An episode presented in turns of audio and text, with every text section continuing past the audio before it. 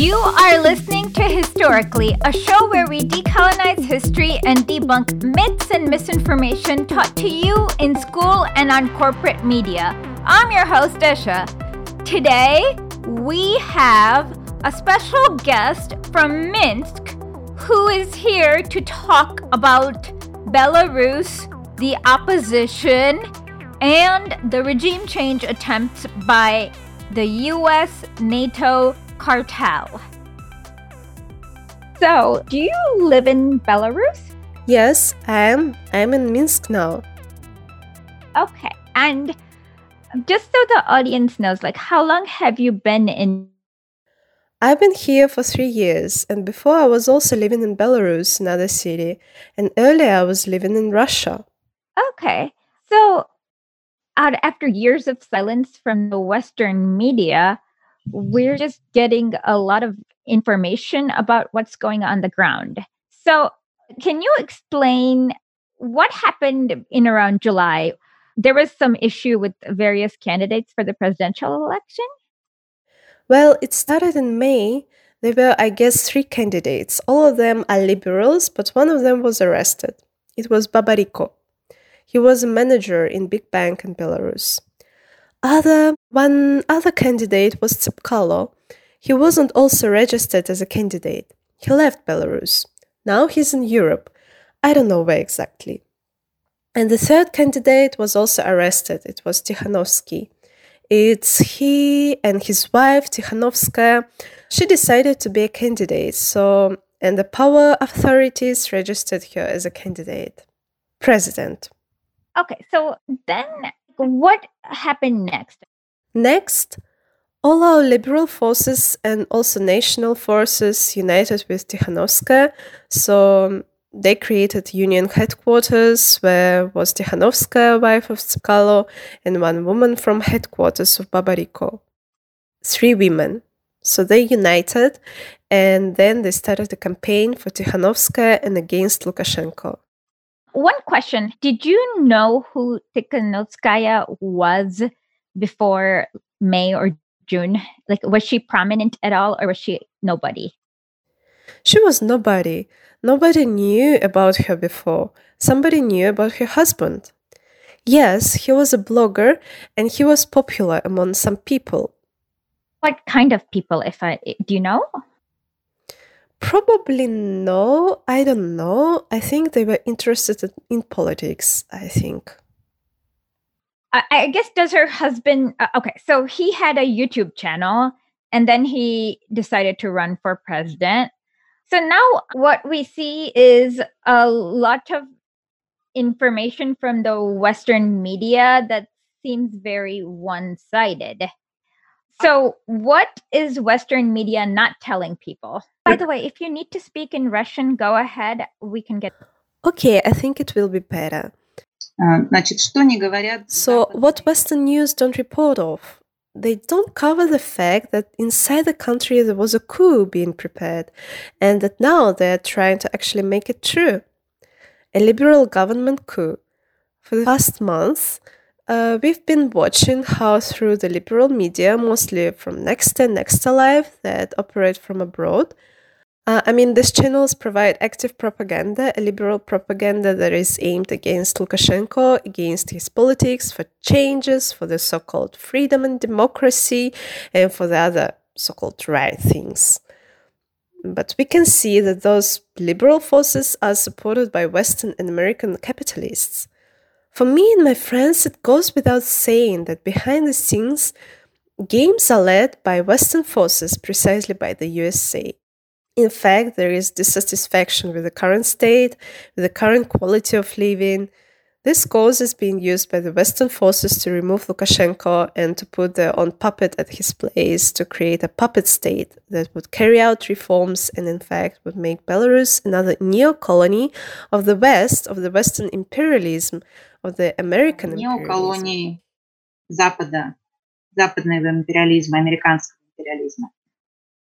So you mentioned Nexta, which is the Telegram channel that was recruiting a lot of people. So I've went into that channel too, but um, what were they saying in that channel? Like, uh, were they just giving news, or were they also telling protesters where to go, what to do? At first, these two channels, Nexta and Nexta Live, were just highlighting the existing problems in Belarus by using outer media sources as well. Uh, but when the election campaign started, in no time they switched for politics. They started to talk only about politics. And yes, through photo and videos made at the event venue in Belarus, they invited people to join the protests. Well, for example, they would sent invitations for Tikhanovskaya rallies that were conducted before the elections. And after the elections, these channels were actively spreading propaganda that would cause people to go out in the streets and protest against the electoral fraud. So practically, they convinced people that the elections will be tampered and that we'll have to protest. Then almost every day, if not every single day, the channels at issue published instructions as to where to go, what to do, how to prepare for the protests, for example, what to wear and what to bring with yourself.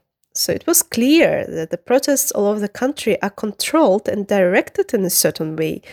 In a way, there's an exact leader of these protests who instruct people as to do, as to what to do and how to do. Конкретный руководитель этих протестов, который дает инструкции, что и как делать. So I started following the Nexta channel on election day, and I just remember that a lot of the protesters were carrying a different colored flag from the one that is like we see when we Google.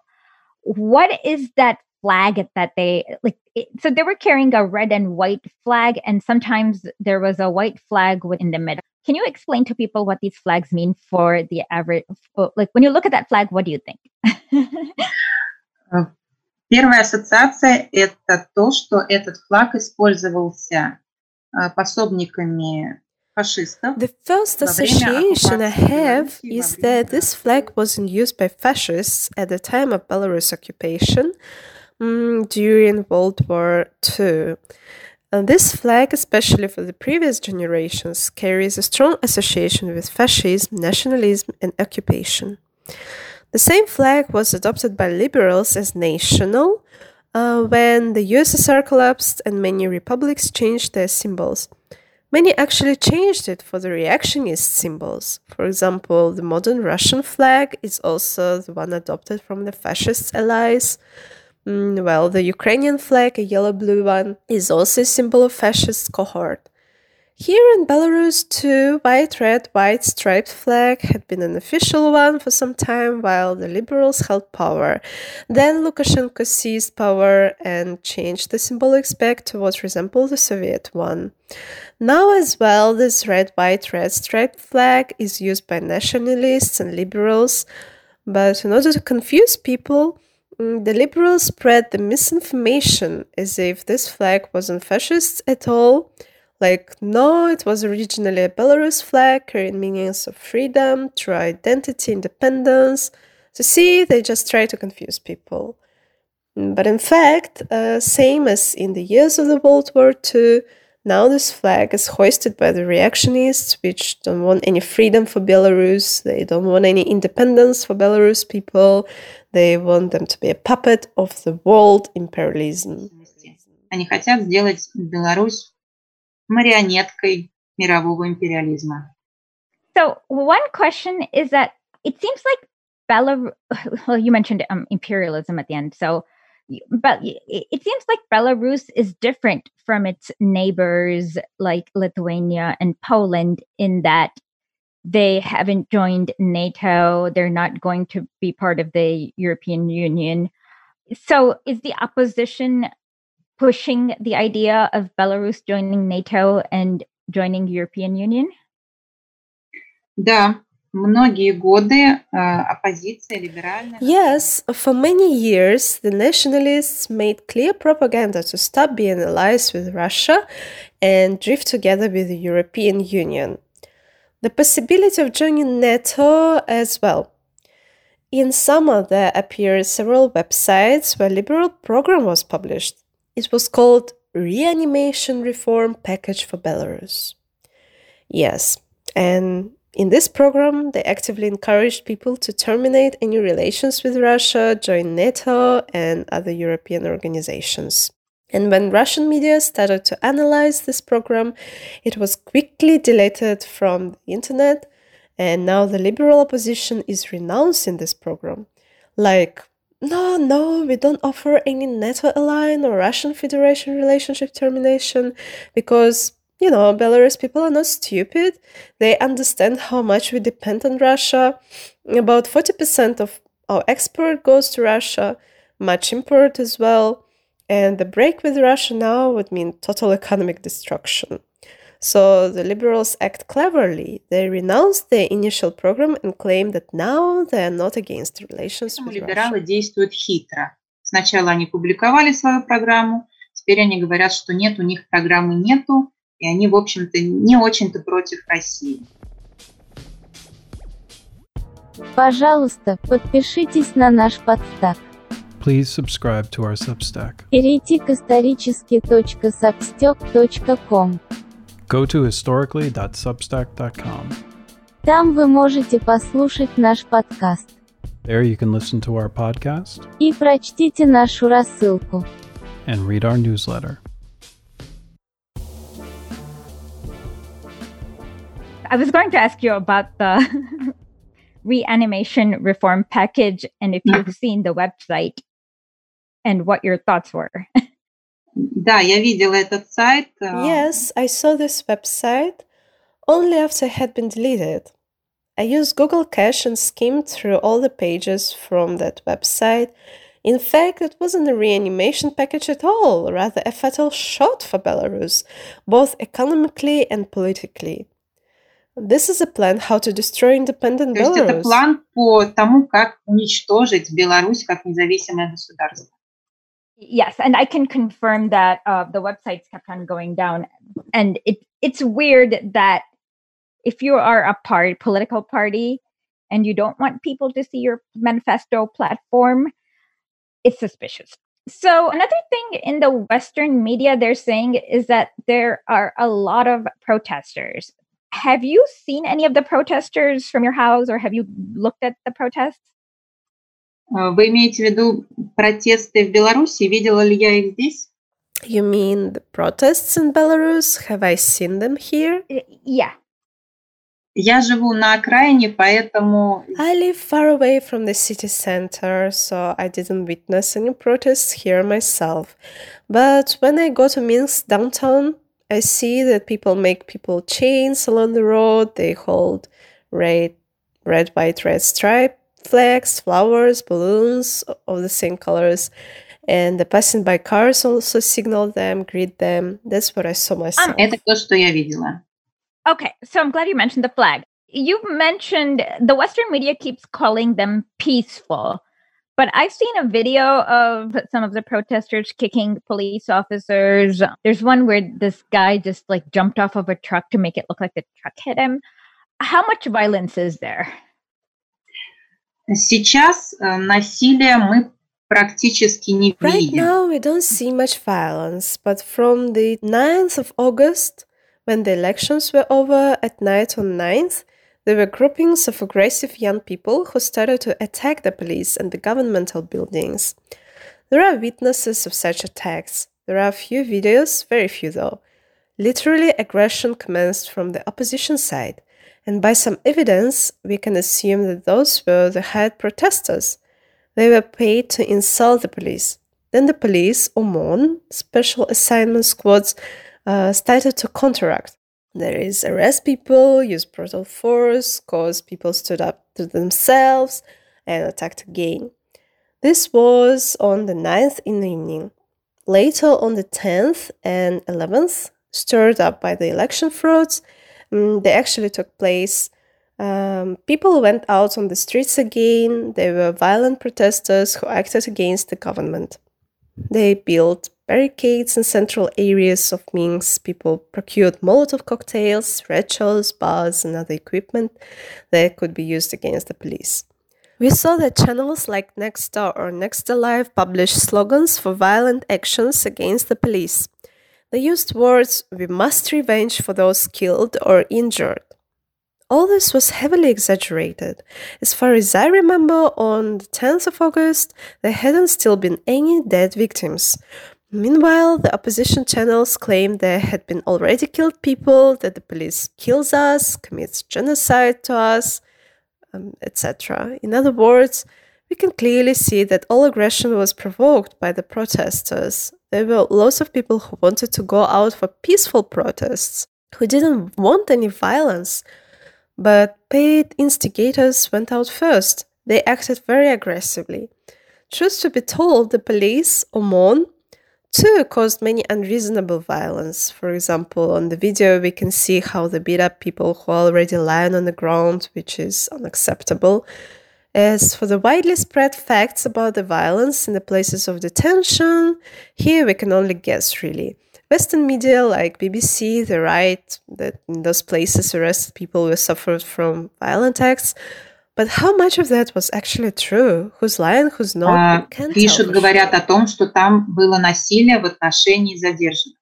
Насколько это объективно, сколько там правды, сколько лжи, мы, к сожалению, не знаем.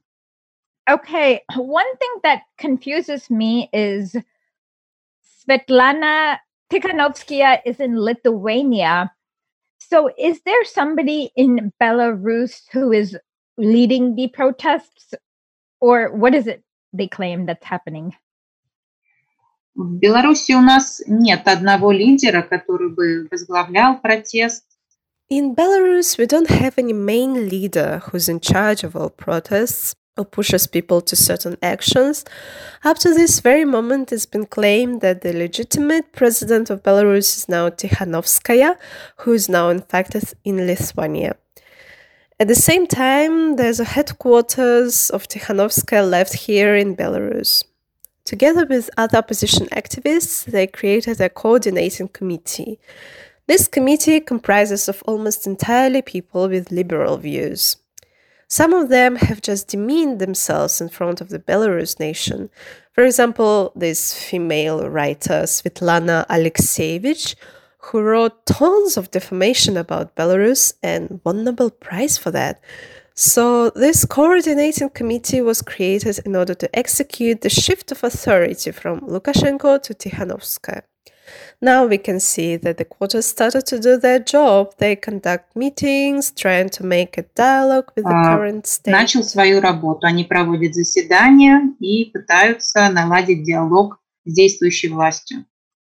So it seems like they were trying to organize a strike, but they only wanted a strike on state-owned enterprises and not private businesses.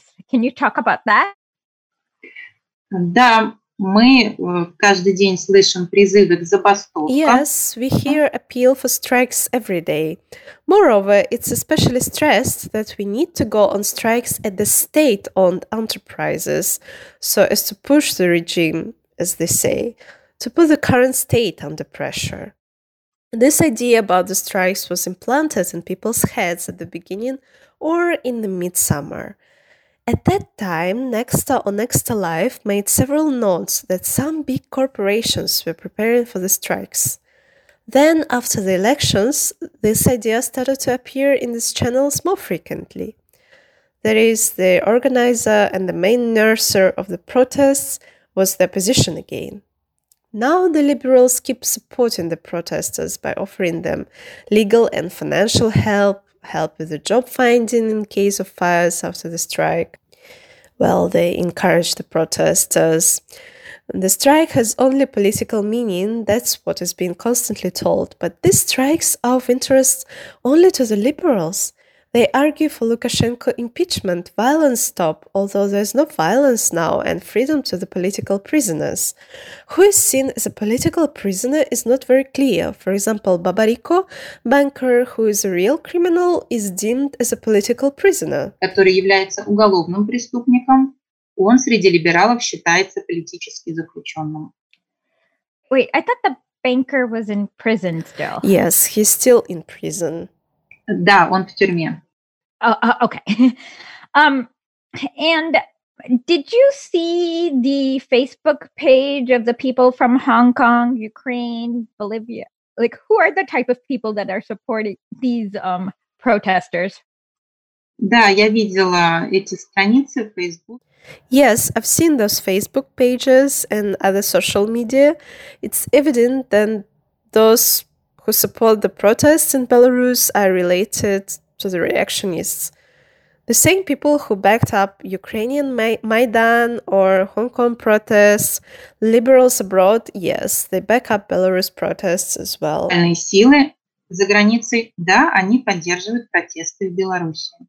Okay, so does Belarus have minerals, any important resources for capitalists to want? We have potassium salt reserves. Uh, Belarus is quite a huge player in the market with its potassium salts.